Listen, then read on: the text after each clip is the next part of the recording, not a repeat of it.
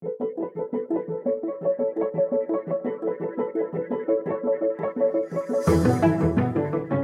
Tommy Beardmore. I'm Adam DeCarlo. And welcome to Before the Break, a podcast for actors by actors. Brought to you by Working Actor Pro.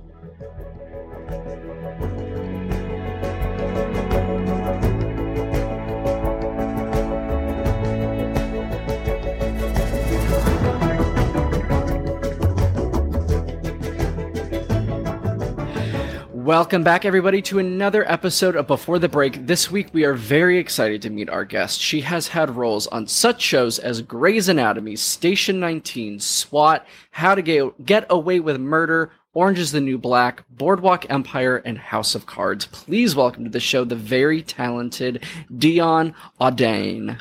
Yay! Hello. Thank you, Adam. Thank you, Tommy. Hi. Thanks Hello. for being here, Dionne. Thanks for having me. This is very exciting. Where uh, where in the world are you right now? Let me I'm in North Hollywood, California, Los Okay. Angeles. Los Angeles. I'm about 45 minutes away from you. So hello. Oh, Yeah. where are you? I'm in Calabasas, just a little northwest of you. Yes, yes. Lovely. Um, okay, so so um, you have a very interesting background, especially where things began. Talk about your upbringing. This is interesting. You're you're you come from um, Montserrat, uh, West Indies. Is that correct? Yes, it's a And- tiny island. Talk about that. I mean, I am so interested to hear about like your childhood and your upbringing. Can you share a little bit about the early days of your life? Yes, I can. I was born on the island of Montserrat, which was um, encountered by Columbus, named after the chain of mountains in Spain or the Virgin Monserrate. We are a British overseas territory, uh, aka a colony, but they don't call it that anymore. Um, I was born there. I grew up there. I modeled, I danced, I performed, um, and then I immigrated to the United States at the age of seven. So And- wait, you performed, you modeled, and everything. you have a bigger portfolio than I do by by your sixth birthday. Great. Well, I'm- it, I'm it was killing kind it. of what you did. Like arts and performance was a part of the culture. It wasn't seen as this other thing. Like you went to school, you studied, you did anatomy, Hmm. and you know, you. I was on stage at two dancing. Like the cinema where you saw movies was also kind of like where dances happen and like music acts. And so I, my dad will tell you, like my dad's a stage dad. I went up on the stage and like stole the show at age two, and it's just kind of like my thing. Um, so I Love think that. I've always just been this show kid, but I didn't get to like fully live out my show kid life until later on after like Uh-huh. grad school. But um Right, right. yeah, I came to New York. I grew up in the Bronx. I went to a very cultured elementary school called PS 76 or the or the Bennington School, where they took us to see Mikhail Baryshnikov dance the Nutcracker. So and we Oh, went to Wow. yeah. So jealous. Couldn't of all have you been New more up your alley. all you New Yorkers in your elementary school and middle school lives. Like we went to the Indianapolis Museum for the Children, and you guys are like, They're like sing the Lion King at eight. Yeah. you're going, yeah, and you're at Phantom. You're going down to the Met on a field trip. I mean, my God. So how was that? Um, first of all, such a difference from I'm sure your home, your former home, right? Yeah. What Yeah. were the things that kind of like shook you? Yeah, in um, Montserrat beginning. here? In- Well, here, yeah, here. Uh, well, coming here was definitely a culture shock. It was also a shock to my educational background because in Montserrat, I was way more advanced than the kids here. So I was put back a grade um, because by the age of six and seven, we were doing human anatomy in school and just all sorts of things. Um, and then Wow. coming here to the United States, it was just very different Yeah. um and so like you know the language my i had a dialect I you know it's like when you hear someone from trinidad or jamaica speak um the the dialect of english that we speak in montserrat is very similar to the brogue spoke, spoken in county cork in ireland Oh yeah. um, the lady erin is on our flag and we celebrate st patrick's day and african heritage together for two weeks I didn't So, know this at all. yeah. That's crazy. My, my my parents are my family's from Ireland. Um, yeah and I'm I can tell to say it's I can tell a Cork ac- accent in a second.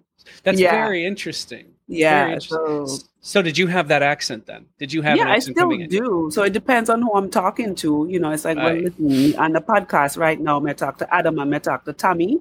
And then after that, I'm going to lay down and take a nap because I have work tomorrow morning at 4.30. With the very sing song.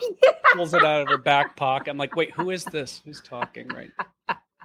That- Um, that's, Uh. amazing. Yeah. Wow. Thank you. So, so to talk uh, a little bit about getting your feet wet um, with this whole acting thing. You're in New York, so you know that again is a totally different environment in terms of the arts and and and and the seed that's planted and what you get to experience so early on, early on in your quote unquote career as a kid. Yeah. Um, so, what did you? First of all, um, what were the things that kind of uh, f- fostered your interest? Were you doing like the plays and all that stuff? Oh, you know Yeah. I was. Yeah. You know I was. In PS 76, we did these full on performances in costume with choreography in the schoolyard. So, like one summer, it was the Hawaiian shirts and white pants, and we did this full choreography, like the whole grade. Like it probably was the fourth grade or the fifth grade, but each grade had a choreographed performance that we did in the schoolyard. Hmm. Um, I was the Wicked Witch of the West, and my best friend Jeanette Mallory was the Glenda the Good Witch. Um, so I did the Wizard of Oz. Uh, our teach our theater teacher Ken, like he had theater props. So when I touched Dorothy's slippers, we had that paper that it lights a fire. So there was a spark. You know, like I mean, fully and fully supported as a kid. Yeah, yeah, yeah. Wow. So, um, and I, I, um, I also I was a storytelling com- competitor. So I would memorize entire children's book books and retell them in competition in elementary school. I also took Latin. I've never even heard of that. Oh yeah. Yeah, it was intense. I would have to record myself on cassette and play it back and memorize chunks of a children's book and retell it for competition. So That's interesting. Since the second grade. And then I also we took Latin. They taught us Latin in school. I worked in the library. Um, I was a I was a nerd completely. Oh Wow. my gosh. And I loved it. so That's Wow. amazing. yeah, but acting was never like seen as the thing I was gonna do as a career because that's not a real job. You have to get a real job. Of course, you have to hate your job, and you have to. Yeah, I got it. Yeah, you have to have a real. It's not a real job unless you hate it. Right. How are you gonna make a living? If you And- don't just loathe going to work. Yeah. Isn't that said by every parent of ours or someone? right. So yeah, and you know, I'm I'm a child. I'm an immigrant. I'm a naturalized citizen. I'm I'm a child of immigrants. So you know, they want you to come and live the American dream. And no one, when you're coming from an island, you know, the American dream is not you're going to be a movie star or make a living as an actor or a dancer or a singer. It's you know, you go to school, you get degrees, you buy a house, all those things. You know, you send money back home for your family. You send barrels back home or whatever. Mm, mm. Um, but all throughout my education, as I was focused on math and science, I was also performing. I was writing poetry. You know, I was the girl that wrote poetry for her friends who were in relationships to give to their boyfriends. oh my God! Did they pay you? You should have. a charged. ghost- Ghostwriter. I, I did Right. charge. I just Look at know, you. Living vicariously. Oh my gosh. That's wonderful. Yeah. So She's so all when- now. This is all. I'm now nine. Everything I just Right. say now. I'm nine. And years then on my tenth birthday, uh, yeah, Oh, Oh my making god. us all look bad. So accomplished. Um, okay, so so let's talk about this acting thing and when it became more than just uh, something that you were doing in school. How how did that all come to be? And and we're talking kind of college, at that sort of age. What what yeah. what was your path then after high school? Oh man. So after high school, it was all about getting the hell out of the Bronx. Mm. Yeah. And out of my mom's house because I thought I was grown and I didn't want to be in the Bronx anymore. I didn't want to be in the hood. You know, I didn't want to be a victim of gunshot, you know, or something else, you know, be, become a statistic. And that was the era I grew up in, in the early, you know, the late 80s, early 90s. Um, I am so interested in New York in that time just because I came to New York in 2015. So Disney was different. full force and everything was squeaky clean and nice. And it just, it, you know, I lived near, um, uh, uh, what's that? What's that neighborhood, Adam? I'm blanking now. Um, Hell's, Hell, Hell's Kitchen, which Oh. was a completely different Hell's Kitchen than than Yeah. what it is now. Um, Yeah. So so yeah, that was a different different environment entirely. But were you kind of on your own?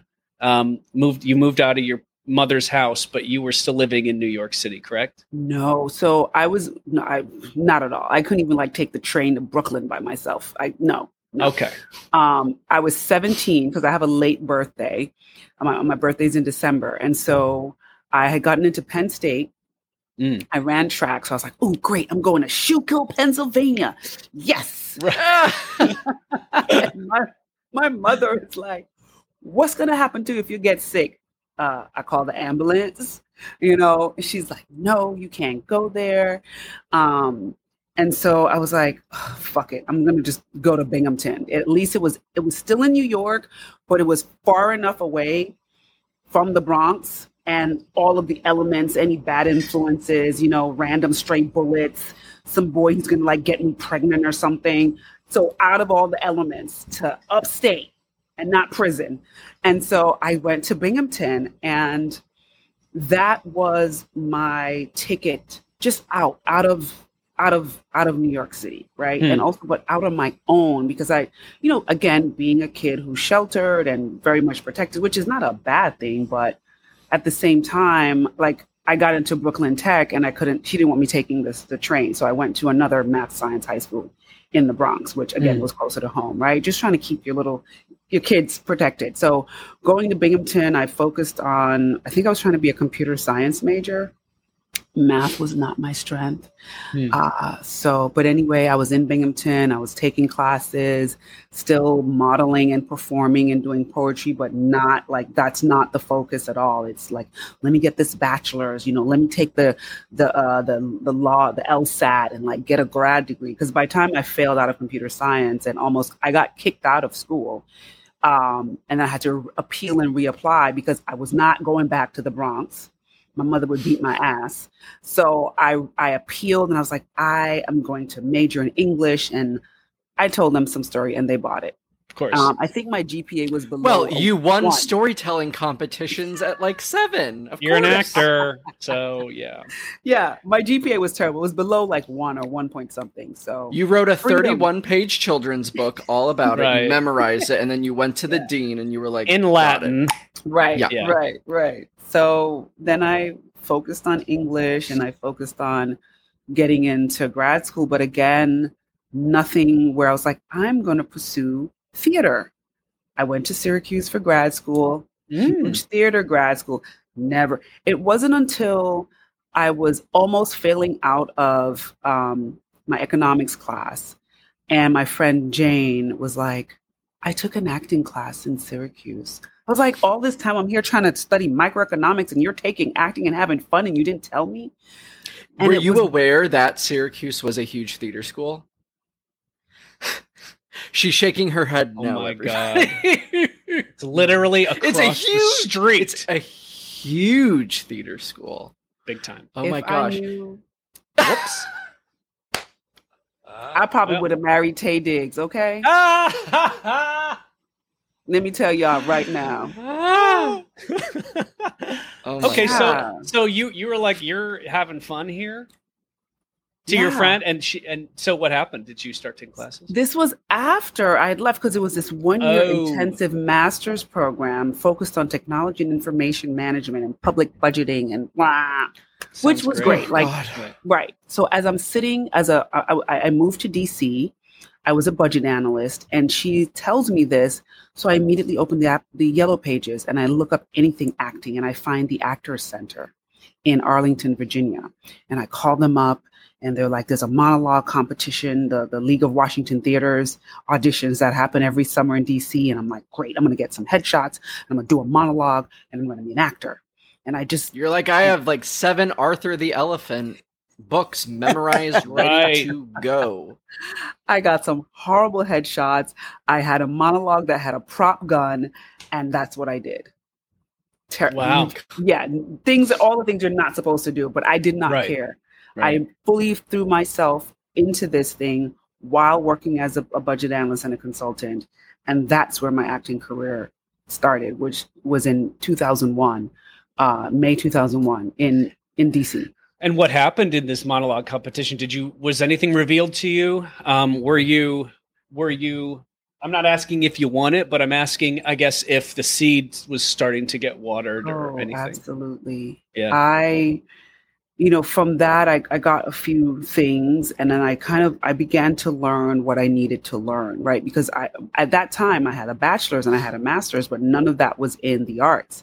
Hmm. So I think I took a class with John Vriki, uh, John Vriki um, at Woolly Mammoth Theater, where you're doing like animal shapes and sounds and basic theater stuff. And I remember coming home and crying and telling my partner at the time, I'm like, this is what I want to do. This is it. This is like crying in the shower because I'd, I'd found my soul's passion Mm.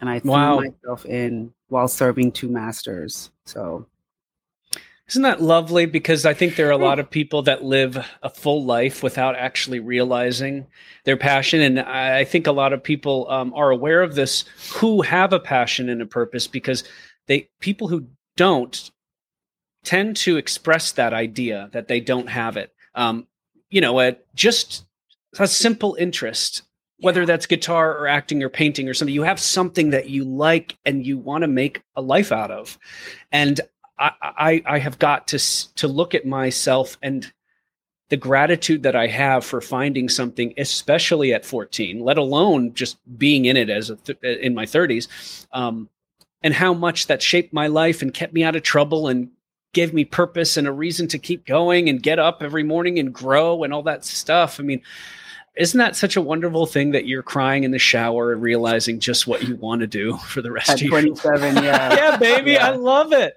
I love it. At 27, and who gives a shit? I just, I just figured I finished a course where I'm talking about Morgan Freeman really beginning his career at 40, um, Jon Hamm 43, and I'm talking about a few things here and there, but really where it started to go. A lot of people in their 40s and 50s. So like 27, and God, you just began. I'm a You know, you're baby, still a yeah. kid. You're still Brendan a kid. Gleeson man. too. He was like a teacher. Brendan Gleeson, one of my He's favorites. Been, you know, oh my gosh, Yeah. yeah. It's amazing. There's no timetable here, you know? There isn't. There isn't. But you know, I had never received permission to be an artist. Like I was in I was in the All City High School marching band in New York. I performed at the Thanksgiving Day parade. I played clarinet. What'd you play? Oh, clarinet. Clarinet, yeah. I love a cl- good And- clarinet. Woodwind section, baby. Hell yeah, I um, was sax. You Second and me. chair. Uh, Yeah. I played a good King Wenceslas. All right. never i had never gotten permission from like my parents really it wasn't the thing that you're like go here be pursue this thing so to get to to feel that feeling and kind of step out of the box that i had been put in because i had gone to school i'd gotten a degree i'd gotten the home bought the home all those things Mm. it it it it was a game changer changer but it still it still took a long time to really fully unlock and it's I, I was driving home today from work and it's still like there's still a last level of unlocking that needs to happen honestly to fully get- Maybe, yeah.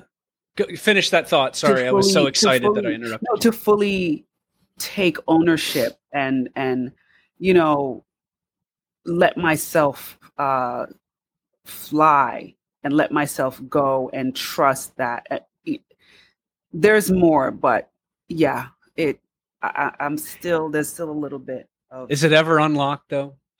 Is it ever fully unlocked? Will it ever be for us? Or is it this forever mysterious thing constantly growing and unlocking a ver- a new version of myself where at 36 I'm I'm in a different place than I was at 30, completely different in terms of my comfortability and what I my perspective of this life and and and the the pursuit of this art and all that stuff it does change and I think that's what's so great about these developmental changes that occur constantly Yeah. just like life you Yeah. know when if you look at somebody who's 60 65 and they've had it all together that's impossible because we always are changing and in the same way i think with acting there are still these layers to unlock and sometimes it takes years to get to the next place where we unlock a little bit but if you know you're, you're sticking with it and and you do this every day you eventually kind of begin to to unlock these things. So what are you what are you unlocking now? What what were the things that kind of kept you from excuse me.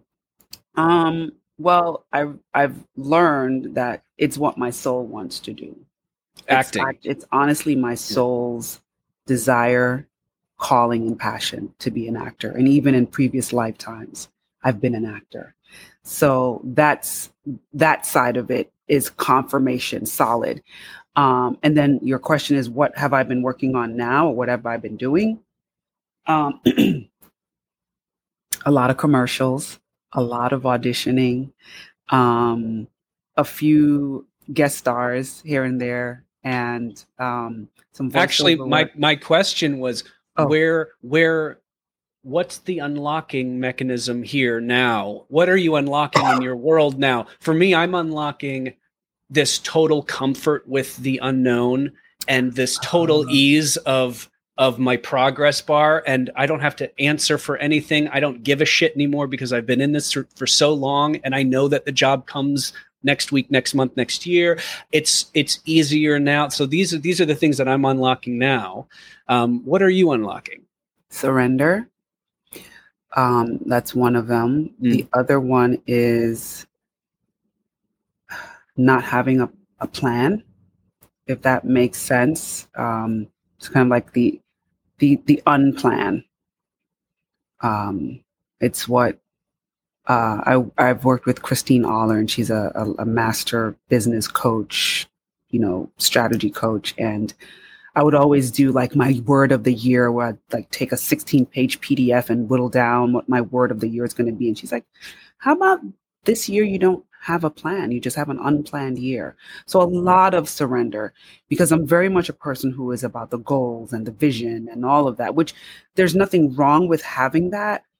But sometimes it's so, it's, it has such a stronghold, especially you know, I'm trying to control as much as I can in a world where, as an actor, there's very little that can be controlled, right? Yep. Um, but what I can control is how I show up. So surrendering, uh, not trying to like plan everything out, but also accepting my job, which is auditioning and relishing in that and having That's it. fun with Yeah. the characters that I get and having fun with the audition because that is my job and not necessarily marking my success or progress via bookings, which can be Right. fleeting.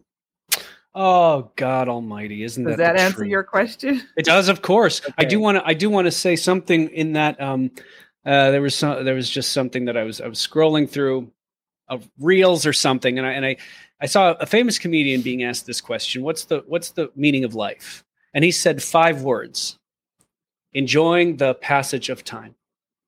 Enjoying the passage of time. And I do not jo- enjoy the passage of of time, or at least I didn't before. The passage of time was the time until the booking. Like that's the time. This is the thing. That's the thing. I go. How about you enjoy the auditioning of the the whole process of this? That's the that's the, The real journey. art. This is the journey to enjoy all this. And here I am setting up my goddamn ring light and got to do this and you know. But I get the booking and ah, everything's fine. But but once you get a little older in this business, you realize what this thing really is about, and it's your soul's calling and answering that call every day. It's not the booking. It's not even the audition it's just waking up and being and and continuing this practice which is very ritualistic which is very spiritual um, and enjoying that because 99% of actors don't enjoy it. You see it in their eyes how fearful they are and how hard this is and and then you co- talk to the people about when they booked and it's like oh yeah i just reached this point where i just it was easy and uh, you know it's through the struggle i think that gets you there quicker but um, do you think or no Through the struggle? the struggle gets you to a place where you don't hold this thing as the most important thing ever because Oh, the struggle yeah. has hit you so hard that you're Yeah. like, dude, life is more important than this thing. And then acting becomes easy because you're like, I'm here to live. You Not here to impress somebody. Precious, right? It's you once- know? Oh yeah, yeah, yeah. Once you make it way less precious, it's like it's not a carton of eggs. And isn't And, it like- hard though, Dionne? Like because it's supposed to be so important to us because it's like literally what got us out of bed in the morning, and then you have to come to a point where you're like, no, sever that tie of Yeah. desperation.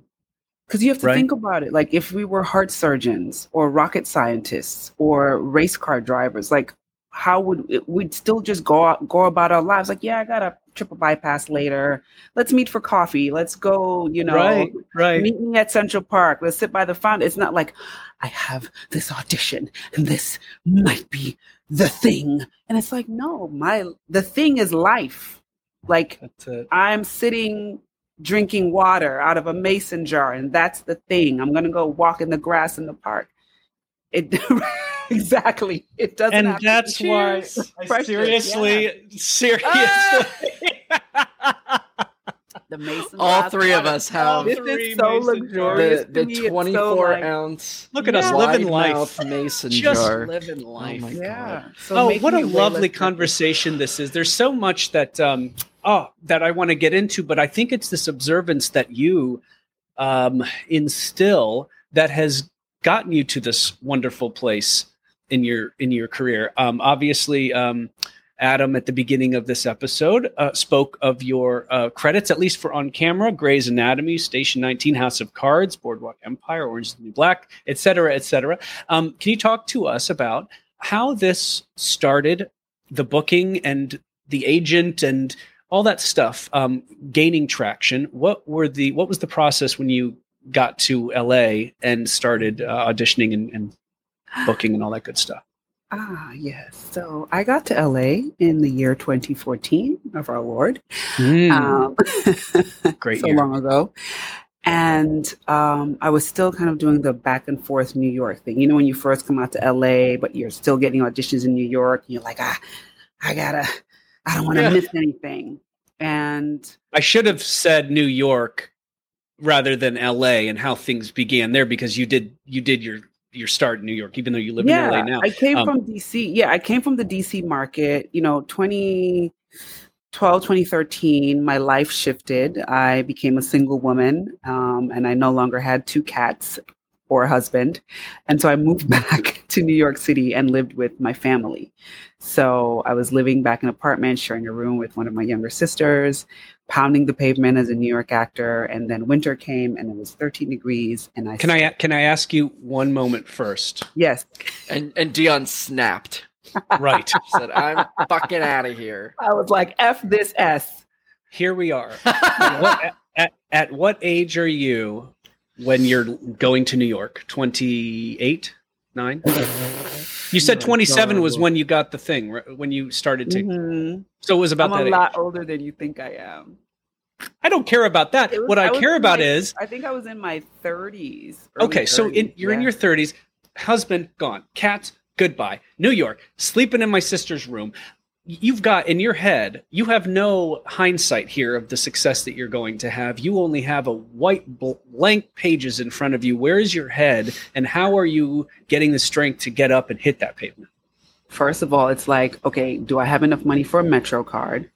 Uh, enough money for my share of the rent. I'm doing cater waitering, oh, you know, and I I'd been doing the the the Mid Atlantic coast from DC for years on the Greyhound, on the Peter Pan, on the Amtrak, driving on the 95, going to Pittsburgh, going to Philly, going to Virginia Beach, going to Richmond, going to North Carolina, going to Boston. So I was pounding the pavement because I thought that's what it took. Right. I that's what I thought it took because also I had the I had a thing to prove because I didn't have a BFA and I didn't have an MFA. And there was these kids out there that had BFAs and MFAs. And here I come with my bachelor's in English and my master's in public administration trying to be an actor. And I was like, I gotta, I gotta prove to these theater kids that I can do it. You know, I that was something I told myself. And so mm. in New York, it was about surviving in New York and um, consistently like booking and going out. So at that time, I was freelancing with uh, at the time emerging talent agency, Albert Bramante, who used to be part of, I think, Shep Talent. I don't know if you know that casting office in New York where you go and the headshots were just piled from the floor to the ceiling. Mm. Have you been to that casting office? Emerging is that the one that you're talking about? Emerging uh, talent. Well, he he was with I think Shep before, but every anyone that who's acted sounds for a very long time, familiar. Yeah, you've been to that place. You're like, why am I even sending this person my headshots? Like there, there was no organizational system. But anyway, so Albert and I were freelancing. I was submitting all, all the places, going to drama bookshop, getting the Ross reports, getting all of the things, oh. all of the things every, backstage, all of the things, mm-hmm. right?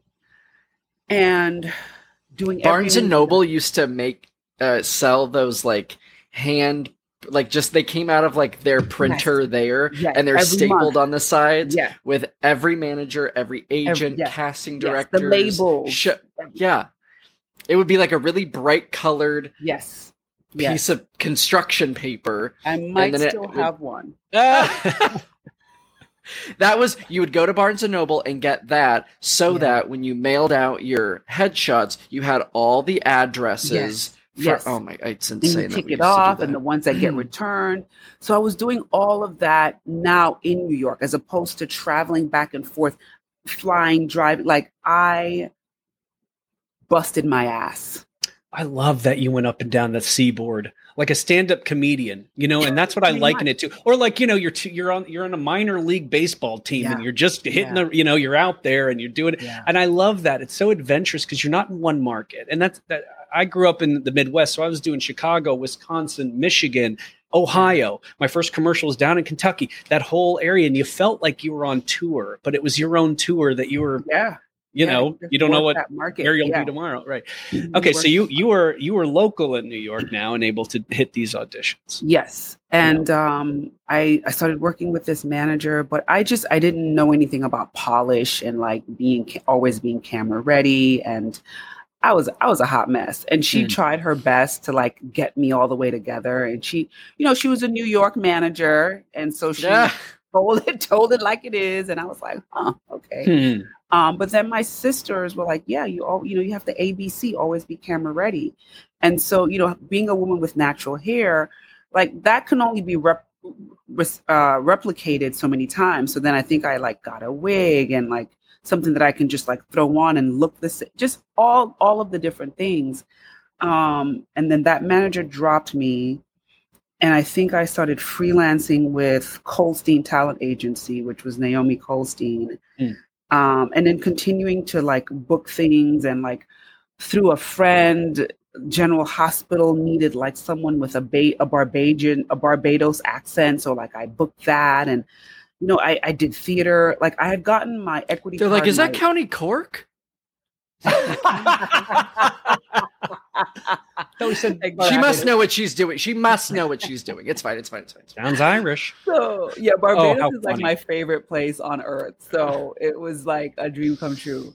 Um, you know, um, this does speak to uh, everybody's first few pebbles in the pond. Yeah. You you are using what you know and who you are to get in the door yeah. And here it is, the perfect. It's demonstrated perfectly where your first little right kind of right, crack right, was right time. Yeah, yeah, yeah. exactly. And I yeah. continue to book work like that. Like New Amsterdam was like that as well. Oh, yeah, okay. Um, yeah, I played a woman from Bermuda. So, um, but yeah, I had before I left DC, all of that touring helped me to get my equity card, my AFTRA, and my SAG card. Hmm. So before I came to New York, I had all those uh, those good, things. Good and so that helped. And uh, New York was kind of a, no, I it felt like a blur, but I was doing things like helping other actors in the DC market navigate New York City. So I think I had a workshop and I would like bring actors up on a bus and kind of take them around on the subway and take them to drama bookshop and you know mm. some like um, Ripley-Grier and all that stuff like sharing the knowledge meanwhile doing all the things like going to the, the equity auditions going to doing background work I did so much background work. You did stand-in work as well, didn't you? Yes, I did stand-in work as well. I've stood in for Viola Davis a couple times. Hey, um, hey, um, I stood in for Taraji, and then I was a regular background actor on SNL, um, which was hella fun. Um, and then New York. Did you learn really, a lot from stand-in stuff? Oh, absolutely. A day on set is invaluable, right? A day like especially I remember for that job. Yes. And I remember early on when you know you're postcarding agents and actors, I'm not I'm sorry, agents and managers or people in the industry and you wanted to spend doing background. It's like just spent a day on set of right. whatever show, right? Because You didn't want to be like, I was a background actor. You Right. like just spent a day on set. You Ah, know, you spin it. Some of that PR, that spin. Ugh. So that's funny. I, I just I did the New York thing, but I was I mean, and I still am, but I I mean, other things in my life suffered, right? Um, whether good or bad, or it was meant to be like my marriage, or you know, maybe having a social life, or I, I don't have children, so who knows? But I, not knowing what I know now about what my soul truly desires and wants, I don't regret any of it. Mm. You understand? Like my Mhm. soul, literally, that's my soul's calling, and so, and I do not apologize for that. Right. You, you know, and- pursued your soul's desire. And of course, knowing. anything that comes from pursuing of, of some truth, you're going to only get truth. So whatever Right. you quote unquote it don't have. Yeah. You didn't Yeah. know that. No, you didn't. You just were faith filled, just like do this every day, man. Get on the assembly line and Yeah. every day. Right. Wow. um, so yeah, after getting divorced, moving to New York, living with family, and then uh, 13 degrees in the Bronx, and I was like, yeah, no, no, I'm, um, Yeah, no, I'm out of here. and I shipped seven boxes to LA on the Greyhound. I bought a one-way ticket. I reached out to, I think I had a handful of friends out here, and I told them I was coming, and one friend um, had an empty room. So I got an air mattress from Target, and that was what I had in my room and my boxes. How long did the bus trip take? Oh my No, no, Lord. no, no, not. I didn't take You the bus. The bu- oh, took the thank bus. God. Oh My hell shit no! took the bus. I Yeah. did. yeah, They I got took there a in two one-way plane ticket. Yeah, Right. I Okay. think it was like three hundred dollars or something. Right. Okay. Working actors deserve affordable and convenient coaching. That's why we created Book It, America's fastest growing one on one remote acting coach service, all from your device. We're not just coaches, we're working actors too. From Broadway and voiceover animation to TV, film, and commercial. Real actor coaching from real actors, catered especially to you and your path. Anytime, anywhere. We're here to train you, to guide you, to prepare you, to book it. For more information, visit workingactorpro.com slash book it. And I got out here in like April, May of 2014. I once I was out here, I self-taped for Orange is the New Black, and I booked that. Flew back to flew, flew back to New York and shot that. Isn't that funny? up. You leave New York and you book, and how many times have we heard that? Oh my gosh. Yeah. The Yeah. initial the initial casting for all that always said web series Oh, for Really? Black. Yeah. How many people was were like, doing- "Yeah, I'm good." No, thank I you. was I I'm was better Basically, than doing that. film. I was doing background at the time way back when and I remember seeing Orange is the New Black before it they were getting Mhm. ready to start season 1 so it wasn't out yet. And in parentheses it said web series and I was like I was like looking more into it and I was like seems like a really expensive web series. Like they need hundreds of people and like I think they had some cast and I was like wow it's like a really Are they big sure they want to do this? and then I, you know, went to Netflix, and I remember when I went to Netflix, I was like, "Oh, oh, I, I see. Yeah. Oh, okay." And I, Yeah. Not 'cause a I don't know if Vimeo. the- Got it. I don't know if the term new media was around yet. So No, I just call it a that that was at the Oh. beginning of everything, man. Yeah, You Oh know, my gosh! So, so you book Orange Is the New Black? yeah, and I fly back and I do. Was that uh the Jen Euston, casting Yes. director? I She's love lovely. Jen. She's amazing. She's, She's so awesome. amazing. Her offices were in the same building as Colorworks, New York, the the print shop, Colorworks. Yeah. where you got your Mhm. headshots Oh printed, gosh. right? Mhm, And Yeah. retouched, yeah, by Joe. Oh, Joe. He's Mhm. actually working on my recent headshots that I took back in New York in July. How about that? Um, yeah, yeah, yeah, yeah. Um, so after the shoot, you were heading back to LA, I assume. Mhm. And how did the thing? How did things go? Sometimes after a booking, especially like LA, and now I'm going back to New York. I'm going, and you're just like, I guess it's really starting. So let me ask you: Was it a year before your next booking? Well, funny that you ask, Tommy, because on September 5th of 2014, I was riding my bike to the gym and I got hit by a car. Jesus. and it broke my leg, my tibia, and No. my fibula, and my left leg in three places. Okay, this is worse than a drought. Definitely. Uh-huh. Okay. Oh my Uh-huh. God. Yeah. And I had auditioned for the Bolden biopic and booked it. And they were going to work with me with the broken leg and then Oh. realized it would be too much of a liability and risk. And then September, October, November, December, Jan- at least five to six good months, I was down for the count. Yeah, man. Mhm. Life. Oh, it Life comes at and you all her punches. Yeah. Yeah. Oh, uh, I'm glad it wasn't anything more serious than that, though. Um, but I ask because not to poke fun at our situations, but like very commonly, do we find ourselves in a peak and then consider this to be the new plateau, the new starting base of the next new peak to go up even higher? But really, it's like, oh no, we're going to take you down again because we got to keep you humble and that's Mm. just how it goes and so I, f- I figured something would happen you know but i think what that is is, is it's a test uh, of your you know um, intent Everything. your seriousness your faith everything right your Of character your, everything. determination persistence all that stuff and so you you were in kind of a rough patch for a little bit. What got you out of it and how did you how did you get to the next thing and when was that? Um, what got me out of it? tito's. I don't know. I'm kidding.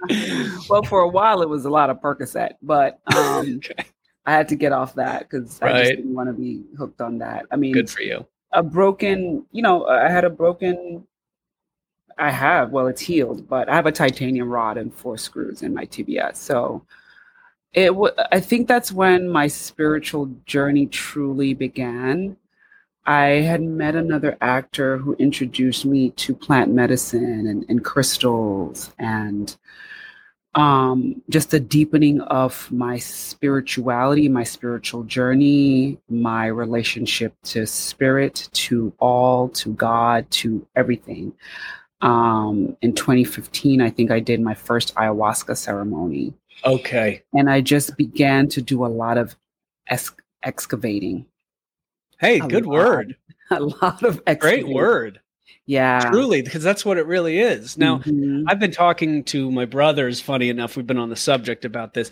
Ayahuasca is obviously an ancient practice where Yeah. you puke and poop and do all sorts of things. Not essentially. No, always. you- No, no, no. You go through it. It's a spiritual experience where it's Yeah. quite uncomfortable and quite crazy. But I have friends who go back every year and do this. yeah. but it actually is something where it, it takes you to a place uh, and you're operating on let's say a higher plane of existence afterwards and it's something that has been in our civilization for you know It's centuries and centuries.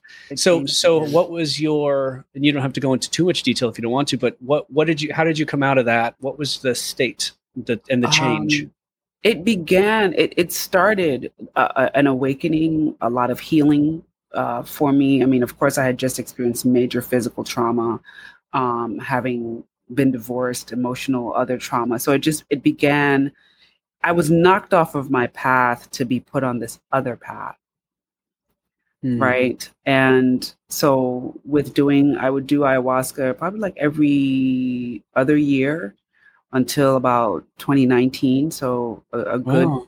yeah um can i ask did the injury lead to the friend who who led you to ayahuasca it n- it was it was an well i was in an acting community. I would go to an open mic night. Hmm. and so that thursday was also the open mic night but i never made it to the open mic night because i was in the hospital with a broken ass leg. Right. But then eventually as i came through i was i went back you know it was cleo, cleo king's open night mic night right and uh, on Tujunga in Mm. studio city right?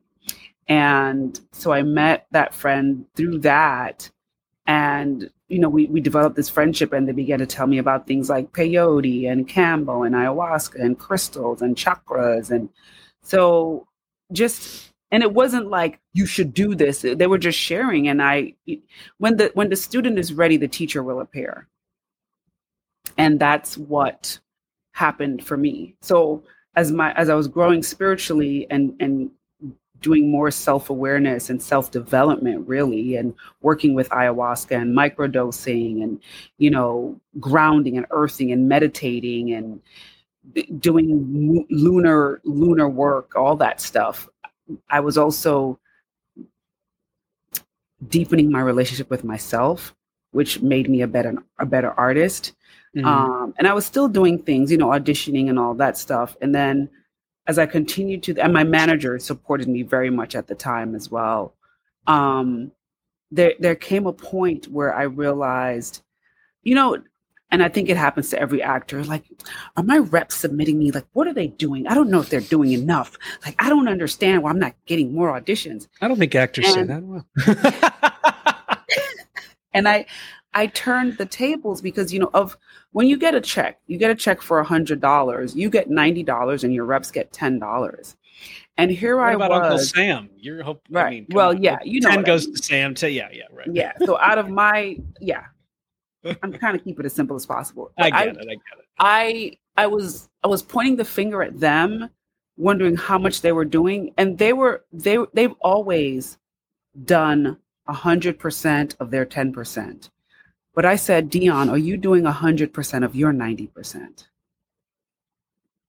So I stepped the game up. I took classes, if whatever, however I could here in LA. Mm. Every audition I got, I got coaching. So I hired a coach where I paid them 75 a week to coach me whenever I got an audition because I was also hustling out here, you know, doing TaskRabbit, driving Uber, driving Sidecar, driving Lyft, um, all the actor things that you do in LA to try to eke out a living and survive. What's right? the what's the famous saying like, "Oh, I'm an actor." Oh, really? What restaurant do you work at? right. Oh, I refused to work in a restaurant. I did that back in in You did the catering thing. I know. I didn't know. I worked at Red Lobster and I got burned by the steam from the linguine, and I was like, "F this s." Oh, Like, on this is forty not- first. Yeah. No, in Virginia, in Northern Oh. Virginia, where I still was Oh. living in DC. I was like waiting tables and doing temp jobs and doing black box theater and you know taking the Amtrak to Philly, going to Diane Heery casting. Oh. like, Your plantar of that. Oh fasciitis is so much more important. Oh my god. so I You were I really, you were up really, yeah. Wow. I you know, stepped up a notch. I, I um, just mentioned this in a recent course that I'm that I'm writing about. You're you're getting the hundred fifty dollar a day type gigs, the three hundred and fifty dollar a day type gigs, and obviously everyone wants the eight hundred and fifty dollar a day or eight thousand dollar a week. Guess you know those.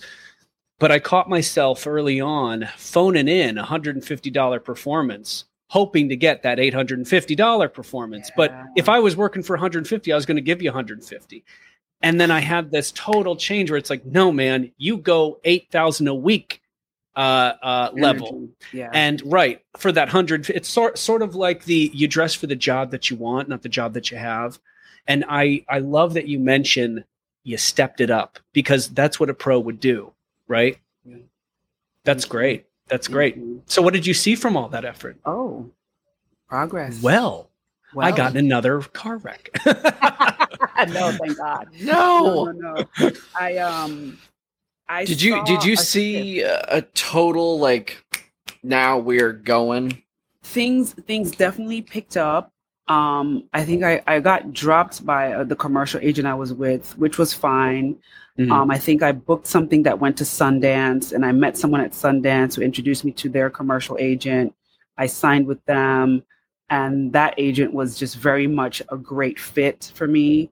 But again i just i went a hundred percent in my 90% and made sure no matter what was going because there's so much distraction right you know like i have a day job that i go to at 4.30 in the morning here in la right now but i had a self-tape due at 9 and so i can't tell my managers well i i gotta be at work. It's like no i stayed up all night and made sure i taped my self-tape. And so i'm working on like three hours sleep right now you know? And of course that's not my modus operandi all the time but yeah i i i i do my best to bring my a game to what i can control which is Yep. how i show up for my craft how i show up for my self tapes and auditions because no matter what when i no matter what even if i book the job or not my my reps are always submitting me they're always putting me out there so not that there's pressure, but everything is riding on this. I can't sit here and be like, oh, well, I don't know what they're doing. They're working their asses off every day And it's not until I actually book a job that they get paid. They don't get paid off my auditions. Right. And not that I carry that weight, but I got to do my part. And my part is having my backdrop, having my lights, having my key light, ha- like being ready with the tools. Right? That's Yep. my job. That's what You're- I can control. Yeah. You're coming to bat. That's just part of the agreement. To be available, to be ready. And especially in this age of self tapes, you got to have the tools to make yourself look and sound and everything as good as humanly possible. And it's And all the the things that you just mentioned. And it's like, Mm. well, I'm not going to an office, it's in my home. It Yeah. should look as good as it can be because you have to show up and do it. Yeah. Yeah. And the mindset. It's not just the the practicality of it's also having the mindset of embracing the self-tape. And I I committed to that early on in 2020 when it was like, why are there seven pages of instructions for this uh, audition? Are you fucking kidding me?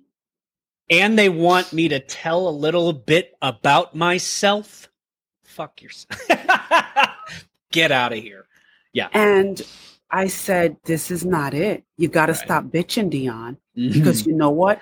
This is how it is. So you're either going to get on this moving train or you're going to sit here and complain about having to fight with this collapsible backdrop or like do I leave this do I leave the lights up or do I put it away and have my space look like an actual home versus a porn studio?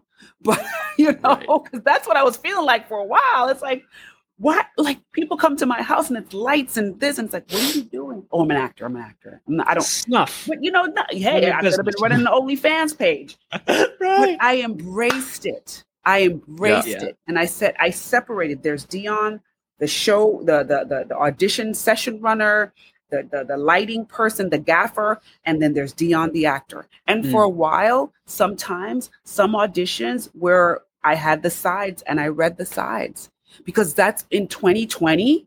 That's all I had the capacity to do. But I, I wasn't going to turn down the auditions. I'm like, oh my God, there's racial uprising, but you want this what? I don't, i haven't showered. I haven't left my house. I'm, I'm depressed. I'm afraid. I'm scared. And there's My PTSD is kicking in right now. Oh, you're all of the things. But once I, again, I shifted my mind, and I'm not saying it was easy, but I would just go into like autopilot and I wouldn't bitch about it. I wouldn't complain. And I would find a friend to help me read, but I'd do what I had to do get this up, get the light up, do something with the wardrobe, get a reader. Sometimes I read opposite myself. hmm And that was key. That's what It's just you doing your I- job. I thoroughly remember, you know, doing all the the self tape stuff and like the way we had it was so makeshift. And at a certain point, I was like, okay, I'm starting to get like two or three auditions every single week. I need to, ju- this all needs to go away and we need to step this up. If I'm going to be starting to get seen by, I mean, heavy hitter casting directors here in New York that I love that they bring me in, this better look infinitely better. I'm gonna get the backdrop. I'm gonna get the ring light. I'm gonna get all the, and then it was like, oh my god, why Boom. did it? What the fuck took me so goddamn long to get in to make these look so Yeah, damn yeah. such and a difference? we want to be we want to be man, right we ego right? Because there's ego and then there's the vision the vision is i want to be a series regular i want to book this show but ego's like why, why do i gotta do all of this work? Why i gotta get a it's your job. Just Yeah. shut up and do it. Yeah. And maybe there's that part that was like, oh, this will be over soon. And then at a certain point, it was like, I think we're living in self tape land. Yeah and they for the yeah. foreseeable future. I better just step my at home game up. hmm and surrender to it Yeah. at, at one point it was just like you know what i i made it way less precious I, uh, you know, I, I just had fun. I'm like, okay, seven pages. All right, cool. No problem. No, you want a full body scan? Okay, cool. Okay, okay. We gonna make it work. And that's it, man. That's that's that's that changes everything, and it does in acting, and it does in your side job. In you become a worker amongst workers. That type of like, you know what? This is it. And I'm going to make the best out of this. And lo and behold, when you change your perspective, great things come from it. Why? Because you've changed your energy and people can tell. I'm watching a tape. I know a person who's good, who's in a good place or not, yes. you know? And And, the and so, wants to give you more of that. Oh yeah, the universe delights in, or whatever is out there, delights in the delivery of this opportunity. But it can only do that to those who are responsible enough to handle that and who deserve to have it. Right? You know, and and it's that up and down the seaboard.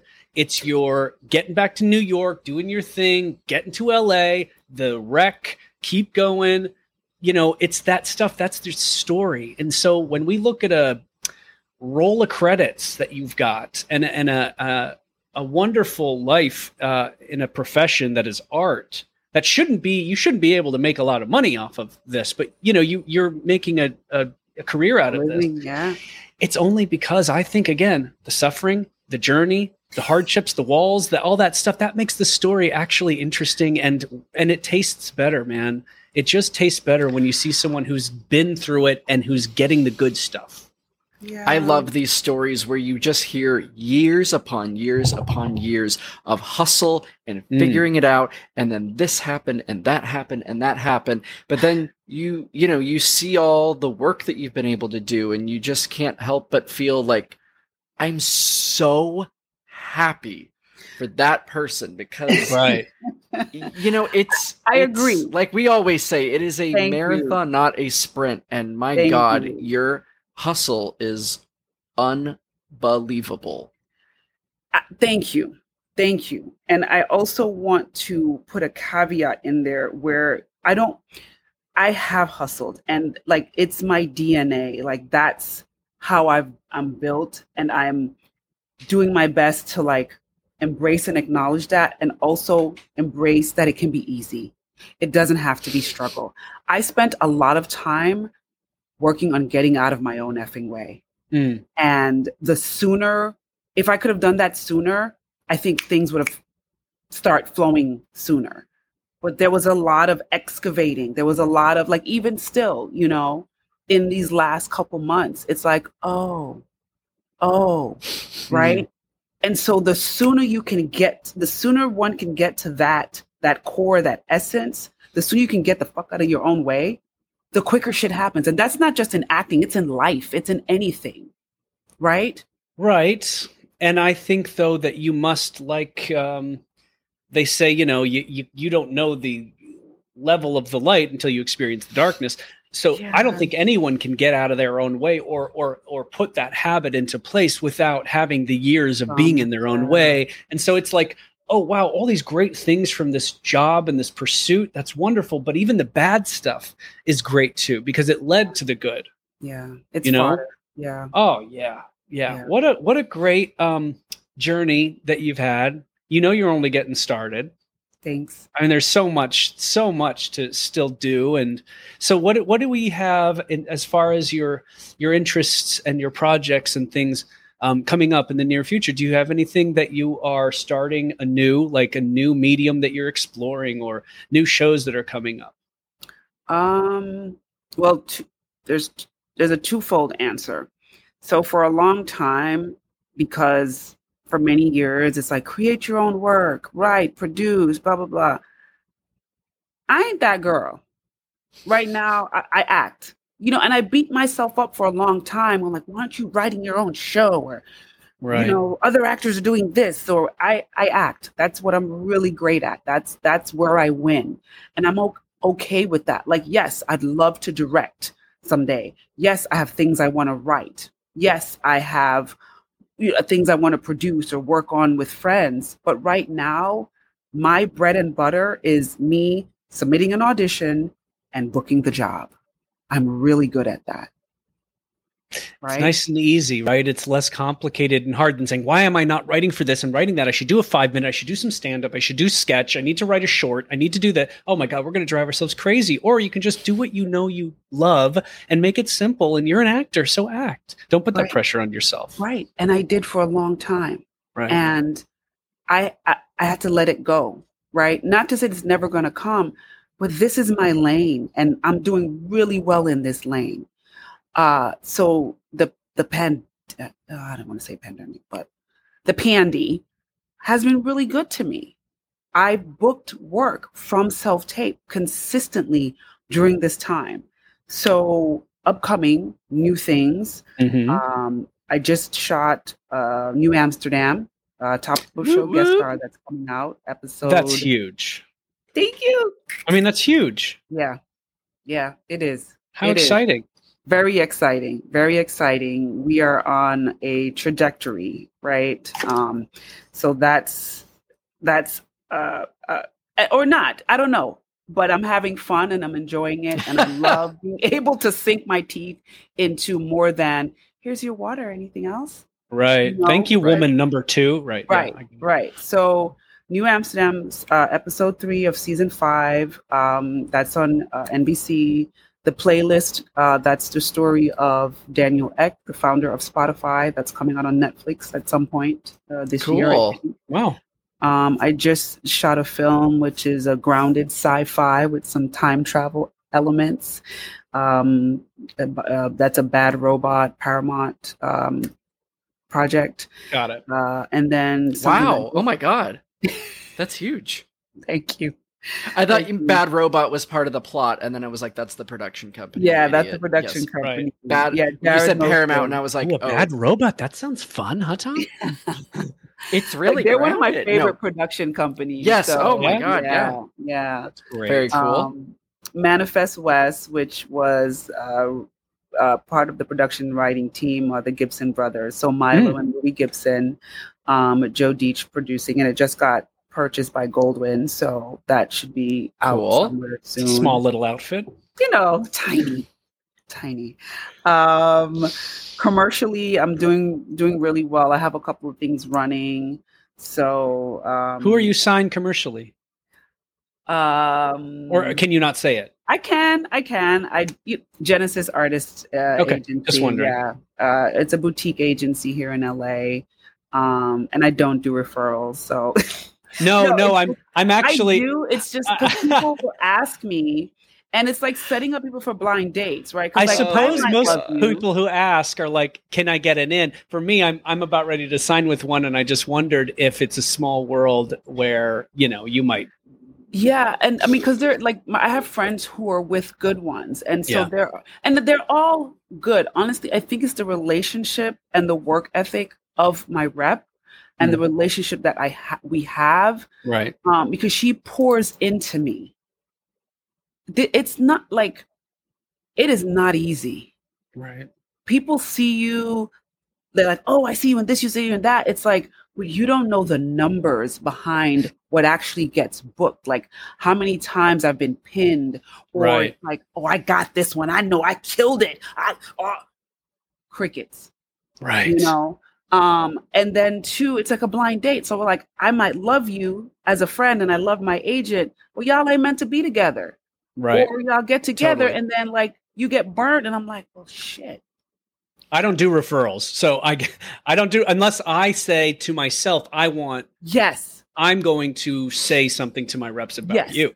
Yes. And it's not any it's not any shade, but I've been burned in the past. And my reps, they're not, they're like, No. it's not a reflection of you, it's that person. But it's just it's a sacred relationship and a sacred partnership, a sacred business partnership that I value highly. You know? Um, but yeah, I'm with Genesis commercially. Um, I'm with Bohemia theatrically. I have no legit eight representation in LA. I have a rep in New York, which is BEA um, in New York, and we hustle. Uh, I'm also a dual citizen. So, being from Montserrat, I have British citizenship. So, I'm a local hire in the UK as well. That's great. Um, and you said you had some spots going commercially, no? yes, indeed. Awesome. Um, Sling TV, Oscar Mhm. Mayer, and I think the Amazon Astro commercial is still playing. Um, in Manifest West, I play the wife of Michael Cudlitz, who you know as Abraham from The Walking Dead. So right on. yeah, Look at you. Dionne's just Co- killing it. Thank COVID you. was good to you. Dionne, But- where can people find you online? they can find me on IMDb. Uh, also, my website, imdionaudain.com. Uh, I am on Instagram, but my Instagram's private. I don't know if that's bad or not. I don't know. I'm still navigating. Oh, TikTok. I'm on TikTok. You do the TikTok.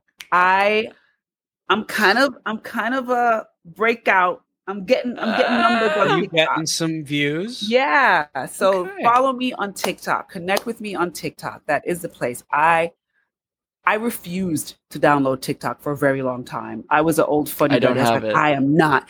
And then I had to do it for one of my other jobs. We have to post. I have to post mm. like twice a week and then once every other Saturday or something. And I downloaded it.